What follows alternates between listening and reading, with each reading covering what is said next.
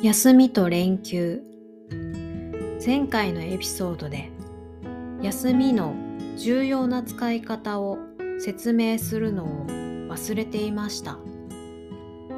前回のエピソードをまだ聞いていない人は後で聞いてみてください。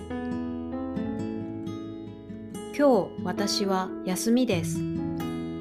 皆さんはこの文の意味がわかりますか？これは今日私は仕事がありません。という意味です。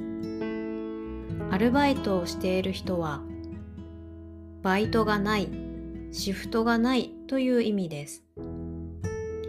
何かの理由があって仕事に行かなかった場合には今日学校を休んでいます。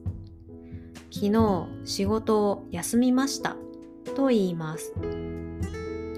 仕事の予定がなかった場合は今日は休みです。昨日は休みでしたと言います。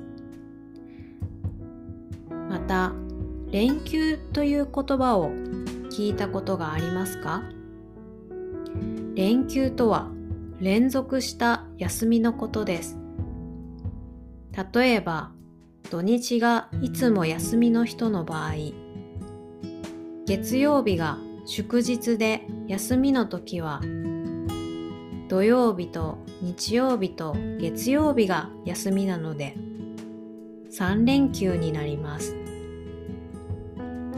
皆さんは次の連休に何をしますか？